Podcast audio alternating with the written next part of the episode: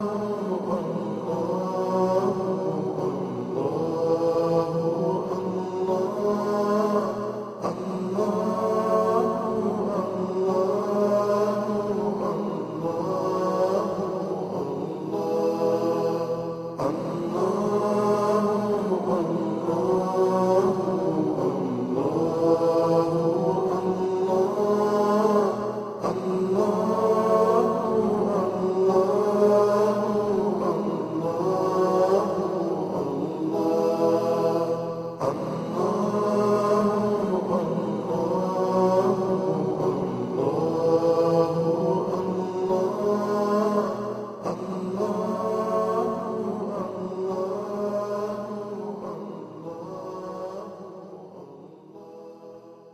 ብስምላህ ራህማን ራሒም ባለፈው ክፍለ ትምህርታችን ስለ ሱረቱል በይና ጀምረን ነበረ የቆም ነው ሱረቱል በይና በመግቢያው አካባቢ አላህ ስብሓናሁ ወተላ ነቢዩ መሐመድን ሲልክና ቁርአንን ይዘው ሲመጡ በምድር ላይ ይገኙ የነበሩት ህዝቦች የቀድሞ መጽሐፍ ባለቤቶች አይሁዶችና ክርስቲያኖች ሌሎችም የተለያየ እምነትና አመለካከት ያላቸው ቀደም ሲል በነበሩበት አቋማቸው ለመቀጠል በማሰብ ላይ እያሉ እሳቸው በመምጣታቸው የብዙሃኖች ሀሳብ የተለዋወጠ መሆኑን ይጠቁማል። ማለት ነው? የተወሰነው ክፍል በቅንነት ጌታ የላከለትን መልእክት ተቀብሎ በብሩህ እስላም መመራት ሲጀምር ሌላው ደግሞ በልግምና በምቀኝነት በዛው በነበረበት እንዲያውም በባሰ መልኩ መፈራረቅና መበታተንን የመረጠ መሆኑን ገልጦ ነበረ የቆምነውና የዛ ቀጣይ ይሆናል አሁን ደግሞ የምንቀጥለው ማለት ነው ወማ ኡሚሩ ፍጥረታት ቀደም ሲልም አልታዘዙም ነበር። በማንኛውም ጊዜ በላኳቸው ነብዮችና ባወረድኳቸው መጽሐፎች አላዘዝኩም ፍጥረታቶችን ሰውንም ሆነ ጅኖችን ማለቱ ነው። ኢላ ሊያዕቡዱ ላህ ሙክሊሲነ ለሁ ዲን አላህን የሁላቸው ፈጣሪ የሆነውን ጌታ አምልኮታቸውን ለሱ የጠራ አድርገው እንዲገዙ እንጂ ሌላ ያዘዝኩበት ጊዜ የለም ይላል ማለት ነው እንግዲህ አላህ ስብሓንሁ ወተላ በየዘመኑና በየሀገሩ ያወረደው መመሪያና ትእዛዝ እሱን ብቻ ፍጥረታት አውቀው እንዲገዙና እንዲያመልኩ ነው። ይህ ከሆነ ታዲያ የነቢያት መቀያየር ምንም ለውጥ የለውም ማለት ነው። ትናንትና እንግዲህ ነቢዩላህ ሙሳን እንከተላለን የሚሉ የሁዶች እንደገና ደግሞ ዒሳን እንከተላለን የሚሉ ክርስቲያኖች ምን ነበረ ዋናው አላማና ተልኳቸው ነቢዮቻችሁ ቢባሉ አንድ አላህን ብቻ አምልኩና ተገዙ ብለው ነው ያስተማሩት ነው። ይህ ከሆነ ታዲያ ሙሐመድስ ሌላ ምን ጨመረበት? ያ የነበረውን መሰረታዊ ጉዳይ ነው ሁሉም መሰረት አድርጎ የመጣው ማለት ነው። የቀድሞዎቹም አንድ አላህን ብቻ ተገዙ ተብለው ነው የታዘዙት ያስተማሩትም። የአሁንም ደግሞ የመጨረሻው ነቢይ ከዛ በበለጠና በተሻለ መልኩ ለአንድ አላህ ብቻ ፍጹሙ ናችሁ ተገዙና አምልኩ የሚል ሁኖ እስከመጣ ድረስ ለምንድን ነው መለያየትና መነጣጠሉ የመጣው በማለት ይጠይቃል ማለት ነው። እንግዲህ የቀድሞውን መሰረት የሚያናጋ ሁኖ ቢመጣ ኑሮ ትናንት አንድ አላህን ብቻ ተገዙ እያሉ ይሄ ደግሞ ሁለት ጌታ አላችሁ ቢል ኑሮ እርግጥ ለምን እንዴት ያሰኝ ነበረ? ግን ሁሉም ነቢያቶች አንድ አምላክን ብቻ ወቁና ለእሱ ብቻ እደሩ እያሉ ነው የመጡት ማለት ነው።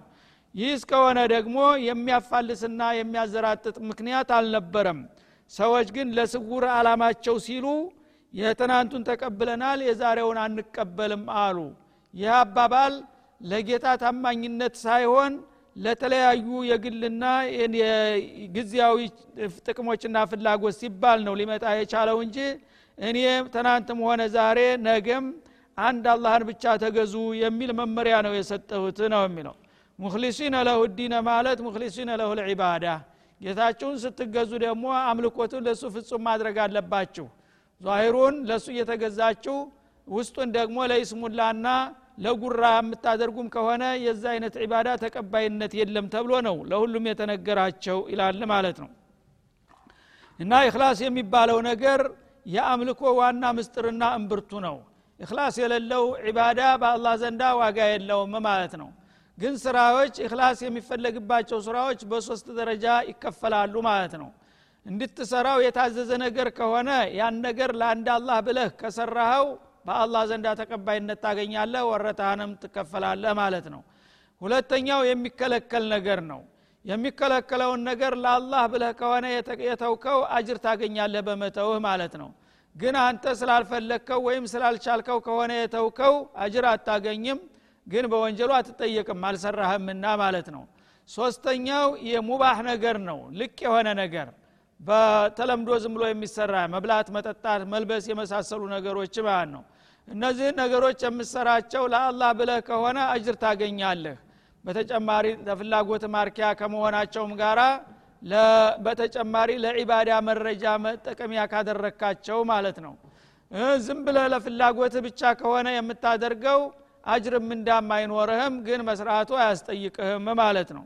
ስለዚህ እንግዲህ እክላስ የተባለውን ነገር አላህ ስብሓንሁ ወተላ ትናንትም ባለፉት ነቢያቶች ዛሬም በተረኛው ሁልጊዜ ያተኮረበትና ትልቅ ምስጢር ያስቀመጠው እሱ ላይ ነው። እና ስለዚህ እክላስ የጎደለውን ነገር እንደማይቀበል ነው አላህ ሁልጊዜ ደጋግሞ የሚያረጋግጠው ማለት ነው። በሀዲስ አልቁርስም መን አሚለ አመለን ወአሽረከ ፊህ ገይሪ ተረክቱ ወሽርከህ ይላል አንድ ነገር በሚሰራ ጊዜ ያን የሚሰራውን ነገር ለእኔ ብቻ ፍጹም አድርጎ መፈጸም ሲገባው ሌላን ነገር ታጎዳኘበት ለጌታንም እገዛለሁ እግር መንገዴን ደግሞ ገሌ የሚወደኛል ያከብረኛል የሚል ስሜት ካለበት ተረክቱ ወሽርከህ።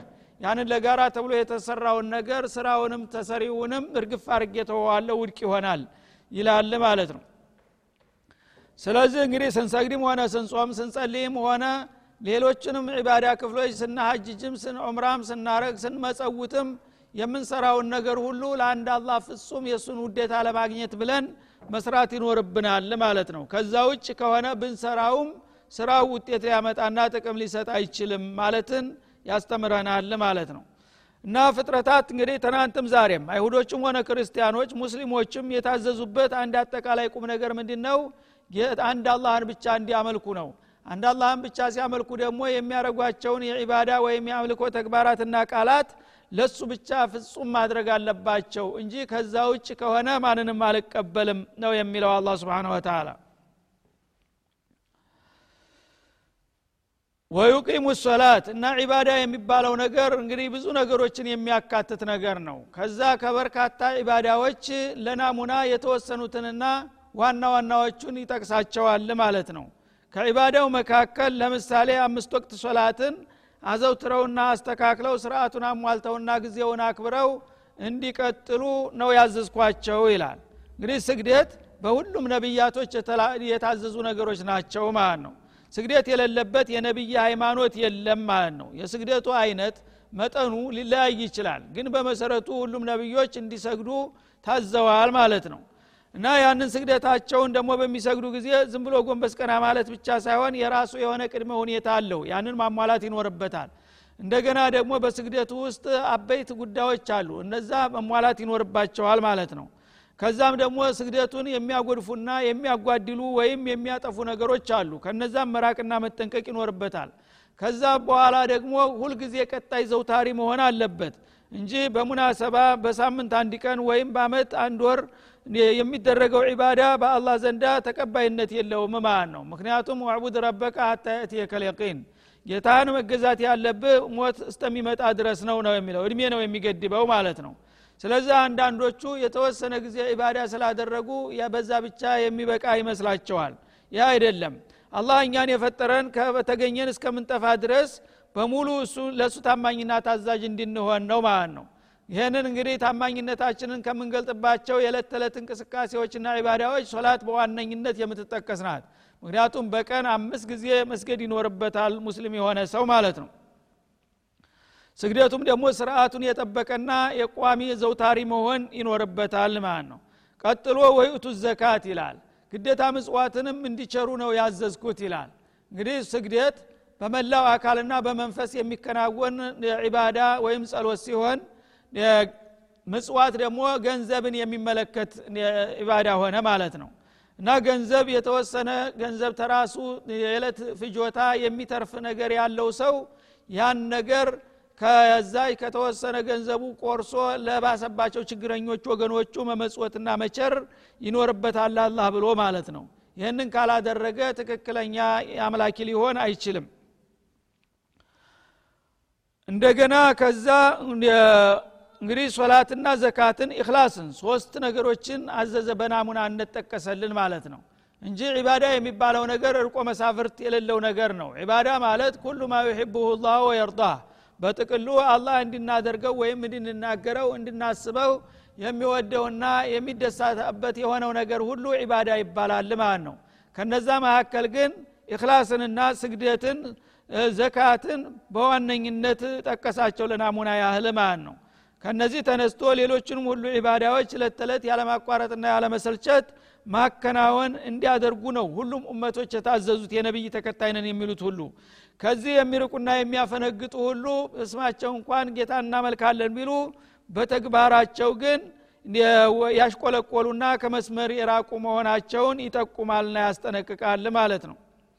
ወዛሊከ ዲኑ ልቀይማ እና አሁን የተጠቀሱት ነጥቦች የቀጥተኛው የእስላም ዋና የዲኑ መሰረትና እምብርት ናቸው ይላል ማለት ነው። እስላም እንግዲህ እነዚህ ሶስት ነገሮች ከጎደሉት እስላም ሊሆን አይችልም ማለት ነው። መጀመሪያ ስግደት ከሌለ ስግደት የሌለው لا في دين ليس فيه صلاة እንዳሉት ረሱል ስግደት የሌለው ዲን ምንም ዋጋ የለውም ብለዋል ማለት ነው። ስለዚህ تارك صلاة ሙስሊም ነኝ ማለቱ ራሱን ለማታለል ያህል እንጂ ሶላት ካልሰገደ ሙስሊምነቱ ሊረጋገጥለት አይችልም ማለት ነው ስለዚህ ነው ነቢዩ አለ ሰላቱ ወሰላም ሲታወቀው ሁን ብሎ ሶላትን የተወሰው ከአላህ ቃል ኪዳን እጁን እንዳወጣ ይቆጠራል ያሉት ማለት ነው። ወይም ደግሞ በሌላው አነጋገር ፈቀድ ከፈረ ጀራ በግልጥ በገሃድ ክዷል ያሉትም ለዚህ ነው ማለት ነው። አልአህዱ ለዚ በይነና ወበይነሁም አሶላት ፈመን ተረካ ፈቀድ ከፈረ አው አሽረክ በእኛና በካሃዲዎቹ መካከል ያለው ዋነኛ መለዮ ስግደት ነው ስግደትን የተወሰው የእኛ ሰው ተብሎ ሲያበቃ በቀጥታ ወደ እነሱ እንደተቀላቀለ ነው ብለው ያስጠነቅቁትም ለዚህ ነው ማለት ነው። ምጽዋትም እንደዛው ነው። ከሊፋው አቡበክር ዘካን የከለከለ ሰው ዘካ የሶላት ቁራኛ ናትና እሷን የከለከለ ሰው እንደ ሙስሊም አልቆጥረውም በማለት ዘካ የከለከሉትን ሰዎች የዘመቱባቸው ለዚህ ነው ማለት ነው። ስለዚህ እንግዲህ እነ የአርካን ልእስላም የተባሉ ነገሮች በተለይ ሁልጊዜ ከሙስሊም ህይወት መለየት የለባቸውም። እነሱ ከጠፉ ሙስሊምነት ሊኖር አይችልምና ማለት ነው። ወዛሊከ ዲኑ ልቀይማ ዛሊከ መዝኩር። እነዚህ አሁን የተጠቀሱላችሁ በተለይ ደግሞ ከአምስቶቹ ሶስቶቹ እክላስና ዘካት ምጽዋት የሚባሉ ነገሮች በጣም ወሳኝነት ያላቸው ነጥቦች ናቸው። የቀጥተኛውና የትክክለኛው የእስላም አንኳር ጉዳዮች የቀጥተኛው መስመር መለኪያ መመዘኛ እነዚህ ናቸው ይላል አላ ስብን ወተላ ከዚያ በኋላ እንግዲህ ይህንን አይነት መርሆ ያዘለውን እስላም የተቀበለና የተከተለ አላህ ስብን ወተላ ወደፊት ምን እንደሚያደርግለት በማጠቃለያው ላይ ይመለስበታል። ይህንን ያልተቀበሉትን ከሃዲዎች ግን ምን እንደደገሰላቸው ለመግለጥ ምን ይላል? እነለዚነ ከፈሩ። እነዚህ የካዱ የሆኑት ይላል እንግዲህ እስላምን ቀጥተኛውን መመሪያ ይዞ ከመጣ በኋላ በመቀበልና በመከተል ፈንታ እሱን አንፈልግም ብለው ጀርባ ያዞሩና የካዱ የሆኑት ወገኖች ይላል። ሚን አህሊል ኪታብ ከቀድሞ መጽሐፍ ባለቤት ነን የሚሉት። ለምሳሌ ይሁዳ ሁነው ሲያበቃ እስላም ሲመጣ እስላምን አንቀበልም ብለው ወደ ክህደት የገቡት ይላል። እንዲሁም ደግሞ ክርስቲያኖች ነን ብለው ሲያበቃ ክርስትናን ተቀትለናል ብለው ከመጡ በኋላ እስላም ደርቦ ሲመጣ ወደ እሱ መሸጋገር ሲገባቸው እስላምንስ አንፈልግም ብለው የካዱ የሆኑት ወልሙሽሪኪን መጀመሪያውንም ደግሞ በጣዖት አምልኮት ተዘፍቀው የቆዩት በዛው በተለመደው በሽርካችን እንቀጥላለን ካሉ እነዚህ ሶስቱም ቡድኖች በመጨረሻ በካሃዲነት ተገናኝተዋልና ምን ይሆናል መስተንግዷቸው ካላችሁ ፊናሪ ጃሃንም። ሁሉም ወገኖች አሁን የተጠቀሱት በሙሉ በሲኦል ውስጥ ናቸው ነገ ይላል አላ ስብን ወተላ እና በሲኦል ውስጥ ገብተውም ደግሞ ለተወሰነ ጊዜ ተቀጥተው ይወጣሉ ማለት ሳይሆን ካሊዲነ ፊሃ በሲኦል ውስጥ ለዘላለም ኗሪና ዘውታሪ ሁነው ይቀጥላሉ ይላል ማለት ነው። ኡላይከ ሁም ሸሩ ልበርያ እነዚህ ወገኖች አላህ ከፈጠራቸው የሰው ዘሮች ሁሉ የተረገሙ መናጢዎች ናቸው ይላል ማለት ነው። እንግዲህ ከሌሎቹም የባሱ ከሃዲዎች ያደረጋቸው ማለት ነው። እንግዲህ ሌሎቹ መጀመሪያውኑ ባለማወቅ ነው ብዙዎች የተሳሳቱት እነዚህ ቀደም ሲል ግን ስለ ነቢያትና ስለ ሃይማኖት እውቀትና ግንዛቤ ያላቸው ሰዎች ካለፉት ሃይማኖቶች ሁሉ የበለጠና የተሻለው እድል ሲመጣላቸው ነቢዩ መሐመድን መቀበልና ቁርአንን መከተል ትተው በነበሩበት እንቀጥላለንና ክህደት እንመርጣለን ካሉ እንዳውም ከፈጠርኳቸው ፍጡሮች ሁሉ የባሰባቸው እርጉሞችና መናጢዎች እነሱ በመሆናቸው ለጀሃነም መድቢያቸዋለሁ ይላል አላ ስብሓንሁ ወተላ እና እንግዲህ ሌሎቹ ከሃዲዎች ከጀሃነም ይድናሉ ማለት ሳይሆን እነዚህ በዋነኝነት በጀሃነም ተዋናኝ ሁነው ቀድመው የሚገቡት እነዚህ ናቸው። ለምን? የአዋቂ አጥፊዎች ናቸውና። የአዋቂ አጥፊዎች ናቸው። በይሁዳም በነሷራም ዲን እስላም እንደሚመጣ ተነግሯል። እንደገና ደግሞ በእነሱ ዲን መሰረታዊ የሆኑ ነጥቦች ከእስላም ጋር አይጋጩም። ያንኑ የለመዱትንና ያወቁትን እምነት በተሻለ መልኩ ይዞ ሲመጣላቸው አንቀበልም ብለው ከለገሙ ከሃዲዎች ናቸውና በዚህ በክህደታቸው ለዘላለማዊ ጀሃነም ደግሻቸዋለሁኝ። ከፈጠርካቸው ሁሉ ፍጡሮች የተረገሙና መናጢዎች ናቸውና በማለት ጌታ ውሳኔውን ያሳልፋል ማለት ነው። ስለዚህ እስላም ከመጣ በኋላ ማንኛውም እምነት እከተላለሁኝ ያለ ወገን ሁሉ ለመዳን ከፈለገ እስላምን መቀበልና መከተል ግዴታ ነው ማለት ነው። እስላምን ሳይቀበል በሌላ እምነት እስከ መጨረሻው ቀጥላለሁና ድናለሁ ካለ የሚጠብቀው ሲኦል እንጂ ሌላ ምንም ነገር እንዳልሆነ አላህ በግልጽ ቋንቋ ነው እንደዚህ የሚያረጋግጠው። በዚህ ብቻ ሳይሆን በሌሎች ብዙ በርካታ አንቀጾች ይህን ነገር ያረጋግጥና ያሰምርበታል ማለት ነው። ስለዚህ የሀገሬ ክርስቲያኖች ይህንን ጥሪ ይህን ጊዜ ሰምተው አቋማቸውን እንዲያስተካክሉ ላሳስባቸው ወዳለሁኝ የጌታቸው ጥሪ ነውና ማለት ነው። እውነት ሃይማኖት አለን ካላችሁ ኢስላም ይዞ የመጣው ሙሴ ይዞ የመጣውን ቁም ነገር ነው። እንደገና ክርስቲያንን የምትሉት ደግሞ ኢየሱስ ይዞ የመጣው እስላም ያመጣውን መርሆ ነው። እና ሁላቸውም አንድ ፈጣሪ ጌታን ተገዙ ታዘዙ ለሱ እንደ ታማኝ ሁኑ ነው ያሉት። ስለዚህ እነሱ ያስተማሯችሁን ነገር በበለጠና በተሻለ መልኩ ነውና ነቢዩ መሐመድ አዳብረው የመጡት። ይህንን የተቀበለና የተከተለ ሰው እንዳውም አጅሩ እጥፍ ድርብ ይሆንለታል የወትሮ ነቢዮችን ተከትሎ መጥቶ ወደ እስላም ከተሸጋገረ አይከስርም። የበለጠ የሁለቱም ተከታይ የሶስቱም ተከታይ በመሆን የበለጠ እጥፍ ድርብ ይሆንለታል ምንዳው ማለት ነው። ይህንን አልቀበልምና አልከተልም ታለ ግን ተከትሌዋለሁ ያለውንም እንደ ጣለ ይቆጠራልና ይህንን አውቃችሁ ወደ እስላም እንድትሸጋገሩ ነው ግብዣ የምናቀርብላችሁ በአላህ ፍቃድ ማለት ነው። ካልተቀበላችሁ ደግሞ እኛ መልእክታችንን አድርሰናል ሀላፊነታችንን ተወተናል እነ ለዚነ አመኑ እነዚያ ደግሞ ያመኑት ይላል። እንግዲህ ይህ ጥሪ ሲደርሳቸው የጌታችን ጥሪ በዚህ መልክ ከመጣማ እምነትን እስላምን ተቀብለናል። ካሁን በኋላ ወደ እስላም መሸጋገርን ፍቃደኛ ብለው እምነታቸውን የሰጡ እስከ ዛሬ በምንኛውም እምነትና ሃይማኖት ቢቆዩም ማለት ነው።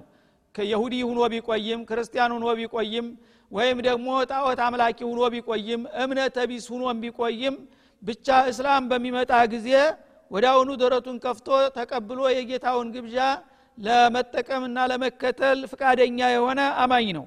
ይህ አይነቶቹ አማኞች ይላል። እምነታቸውን ደግሞ ወአሚሉ ሳሊሓት በመልካም ስራ ካረጋገጡትና ከደገፉት ይላል። ኢስላም እንግዲህ እምነትን መቀበሉን የሚያረጋግጥባቸው ነጥቦች ገቢራዊ ነጥቦችን አስቀምጧል ማለት ነው። አርካን ልእስላም በተለይ የእስላም ማዕዘናት የሚባሉት አምስቶቹ ነጥቦች የመቀበል ማረጋገጫ ናቸው ማለት ነው። እና ወአሚሉ ሷሊሃት የሚላቸው በግንባር ቀደም እነሱን ነው።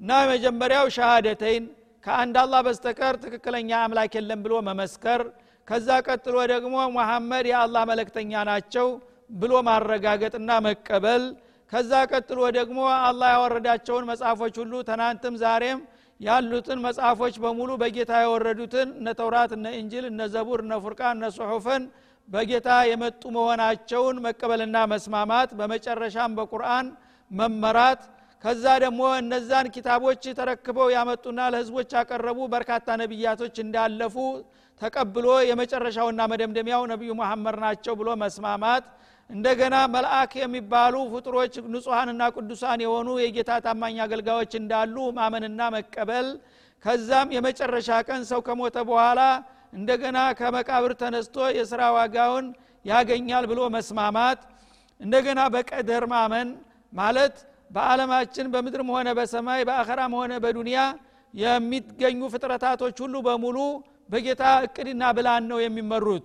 ጌታ ያልወሰነውና ያላዘዘው ነገር በአለም ላይ ሊከሰት አይችልም ብሎ ኸይሩንም ሸሩንም ከጌታ የተወሰነ መሆኑን መቀበልና መስማማት እነዚህ የእስላም ዋና መርሆ የሚባሉት ናቸው ማለት ነው እነዚህን ተቀብሎ ከነዚህ ጋር ተዛምዶ ያላቸው በአጠቃላይ በቁርአን ውስጥ እንድንሰራቸው የታዘዙት እንድንተዋቸው የተከለከሉት እንዲሁም ደግሞ ይጠቅማሉ ብሎ የተሰጡት ምክሮችና ተግሳጦችን በሙሉ መቀበልና መስማማት እነዚህን እንግዲህ የተቀበሉና የተላበሱ የሆኑት ሰዎች ማንም ይሁን ማን ነጭም ይሁን ጥቁር ምስራቃዊም ይሁን ምዕራባዊ የፈለገው የሰው ዘር ሁሉ ጅኖችንም ጨምሮ ይህንን አይነት አቋም እንግዲህ ይዞ የመጣ ኡላይከሁም ኸይሩል በርያ።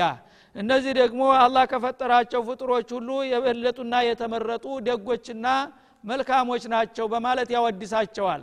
በመሆኑም አላህ ስብንሁ ወተላ እንግዲህ ጥሪውን የተቀበሉትን የሰው ልጆች ማንኛውም ሀብታምም ሆነ ድሃ ጥቁርም ሆነ ነጭ የፈለገው ጎሳና ወገን ቢሆንም ይህንን እስላማዊ መልእክት የተቀበለና የተከተለ የሆነ ሁሉ ከፈጠርኳቸው ፍጥረታቶች ሁሉ የበለጡና የተመረጡ ናቸው ሲል እምነታቸውን ያዘርቅላቸዋልና እውቅና ይሰጣቸዋል ማለት ነው።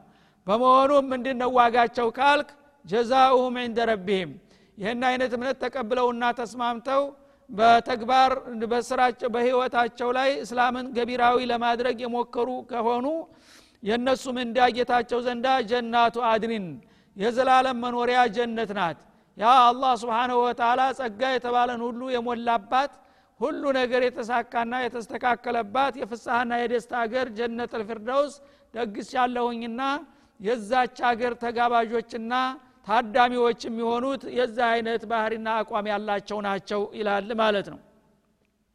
እና ጀነት ደግሞ ለአንድ ሰሞን መስተንግዶ ሳይሆን ለዘላለም የሚኖሩባት ይላል። جنات عدن ማለት جنات إقامة أبد الآبدين። ሁልጊዜ በማያልቅና በማይደቅ መልኩ ቀጣይ የሆነችውን የደስታ ሀገር የሚወርሱና በእሷ ውስጥ የሚኖሩት እነዚህ ናቸው ይላል።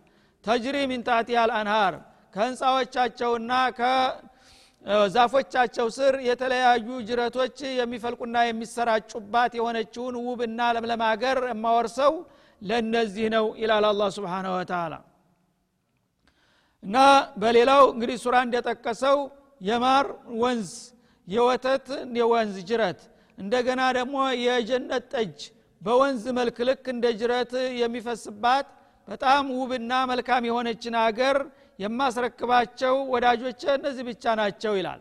ከዚህ ውጭ የሆኑ በምንም አይነት ጀነት ድርሻ አይኖራቸውም። በዛ አንጻር እንደገና ጃሃንም ትሆናለች አገራቸው በማለት ያረጋግጣል ማለት ነው ለዚህ ነው እንግዲህ እስላምን ያልተቀበለ መዳኛ የለውም እድልም የለውም የሚለው እስላም ማለት ነው። ምክንያቱም ይሄ የግለሰቦች ወይም የቡድኖች አቋምና መግለጫ ሳይሆን የዓለማት ጌታ የአላህ መመሪያ ነው ማለት ነው። አላህ ስብን ወተላ አለምን የፈጠረና የሁሉ ፍጡሮች ባለቤት ነው ብለን እስካመን ድረስ የእሱን ውሳኔ ማንም ሊገስሰው አይችልም ማለት ነው። እና እሱ በእኔ ያመኑና በፍቃዴ የተመሩ ጀነት አወርሳቸዋለሁኝ። እኔንና መለክተኞችን የካዱና ያስተባበሉና የተቃወሙ ደግሞ እነሱ ደግሞ የዘላለም ሲኦል ነው የሚጠብቃቸው ብሎ ውሳኔ ያሳለፈው አላህ ነው እንጂ ማንም ሰው አይደለም። ነቢዩ መሐመድ ከራሳቸው ተነስተው በግል አንደበታቸው አይደለም ይሄን ያወጁት። ጌታ ይሄን ብለህ ተናገር ውሳኔ ይሄ ነው ብሎ ስለነገራቸው ነው ማለት ነው እና ይህ አይነት እንግዲህ የዘላለም ደስታና ፍስሐ ጸጋ የተሞላባትን ጀነት የሚወርሱ ታማኞች እስከ መቼ ድረስ ነው ወደሚለው ስንመጣ የዘላለም ኑሮ ይፈቀድላቸዋል። ሚንታት ካሊዲነ ፊሃ አበዳ በጀነት ውስጥ ለዘላለም ኗሪና ዘውታሪ ሁነው ይቀጥላሉ። እድሜያቸው በአመታት በዘመናት የሚለካና የሚደካ አይደለም። ሁልጊዜ በዚሁ መልክ እንደሚቀጥሉበት ነው ይላል ማለት ነው ረዲየላሁ አንሁም አላህም ከእነሱ ወዶላቸዋል። እንግዲህ እነሱን አላህ ከፍጥረታቶቹ ሁሉ መካከል መርጦ ወዷቸዋል። በወሰዱት አቋም እምነቱን በመቀበላቸውና ገቢራዊ በማድረጋቸው አላህ ስብንሁ ወተላ ተደስቶላቸዋልና ለወዳጆቹ የማያልቅ የማይደቅ ዘላለማዊ ያበበና ያፈራ የተፍረመረመ ጸጋን ሊያወርሳቸው ወስኗል ይላል ማለት ነው። እና አላህ እንደወደዳቸው በገሃድ አወጀላቸው ማለት ነው ወረዱ አንሁ እነሱም ደግሞ ጌታቸው በሰጣቸው ወረታ እንደሚረኩና እንደሚደሰቱ ነው። እርግጠኛ ነኝ ይላል። ጀነትን እንግዲህ በጣም በተዋበና በተሟላ መልኩ ሳስረክባቸው እዚህ ቀረ ብለው ቅሬታ አይሰማቸውም። በጣም ካሰቡትና ከጠበቁት በላይ በልጦና ልቆ ስለሚያገኙት እፎይታ ነው የሚሰማቸውና ይረኩበታል። በዚህ መልክ ነው ወዳጆችን የምቀበልና የማስተናግደው ሲል ከወዲሁ ያስተዋውቃል እስከ ውጤቱ ማለት ነው ዛሊከ ሊመን ኸሽየ ረባ እና ይህን የመሰለ ጸጋ የተሞላባትን ዘላለማዊ ጀነት በዚህ መልክ ሊወርሱና ሊረከቡ የሚችሉ እነማን ናቸው ካላችሁ ይህን ጊዜ በዚሁ በምድር አለም ላይ እያሉ ጌታቸውን ለፈሩ ነው። ጌታቸውን ለፈሩና በፍቃዱ ለተመሩ የከለከላቸውን ለተከለከሉ ያዘዛቸውን ለከወኑ የመከራቸውን ለተቀበሉ ወዳጆቹን ለደገፉና ጥላቶቹን ለተቃወሙ ነው የዚህ አይነት መስተንግዶ ጌታ የሚሰጠው በማለት ያረጋግጣል ከነሱ ያድርገንና ማለት ነው። ስለዚህ እንግዲህ አላህ ስብንሁ ወተላ በዚህ ሱራ ውስጥ በአለም ላይ የሚገኙ የሰው ልጆችን ሁሉ በሙሉ ጥሪ ያቀረበላቸው ማለት ነው። ሁላችሁም ለመዳን ከፈለጋችሁ መለክተኞችን ተቀበሉና ተከተሉ መለክተኞችን በተለይ የመጨረሻው መለክተኛ መደምደሚያ ነውና ሌላ የተሻለ አማራጭ ስለማይመጣላችሁ ነቢዩ መሐመድ ከመጣ በኋላ በማንኛውም እምነትና አመለካከት ብትቆዩም ተጠቃላችሁ ወደ እሱ መሸጋገር አለባችሁ። ይህን ካደረጋችሁ መልካም አቀባበል እቀበላችኋለሁኝ። ይህ ሳይሆን ቀርቶ ግን ቀደም ሲል የነበረውን ጊዜ ያለፈበትንና የተሳሳተ የጎደፈውን እምነት ይዘን እንቀጥላለን ካላችሁ በእሱ ላይ ካመጻችሁ ወይም ደግሞ እምነት አልባ ሁናችሁ አጋሪዎች ሁናችሁ ቆይታችሁ አሁንም በዛው እንቀጥላለን ካላችሁ እናንተ የተረገማችሁ ጭቦዎች ስለሆናችሁ ለጃሃንም ነው የመደብኳችሁ በማለት ሲያስጠነቅቅ ግብዣውን የተቀበሉትንና ፍቃዱን የተከተሉትን ግን የዘላለማዊ ጽድቅና ጀነት እንደሚያወርሳቸው አረጋገጠላቸው ማለት ነው።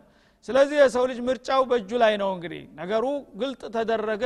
ከዚህ በኋላ ያዋጣኛን ያለውን ማንም ሰው ሊመርጥ ይችላልና አላህ ይህንን ጥሪ ነው የሚያቀርበውና እኛም በበኩላችን በዚህ በተገኘው አጋጣሚ እንዲያው ለሚሰማን ሁሉ ወገኖቻችን ለመላው ኢትዮጵያዊ በማንም ሀገር ባለ ይህን ነገር መለክቱን ሰምቶ እንዳስብበትና ራሱን እንዲገመግምበት እንዲጠቀምበት እየተመኘን ጥሪያችንን እናቀርባለን። አላህ ስብሓነሁ ወተላ የሁሉም ፍቃድ በሱ ነውና የሚከናወነው። ጥሪውን እንዳሰማችሁ ቅንነቱን የሚስጣችሁ በማለት መልእክታችንን እዚህ ላይ እንቋጫለን። ወሰለ ላሁ ወሰለማ አለ ነቢይ ወአልህ ወሰቢ ወኢላሊቃይን አኸር ወሹክራ።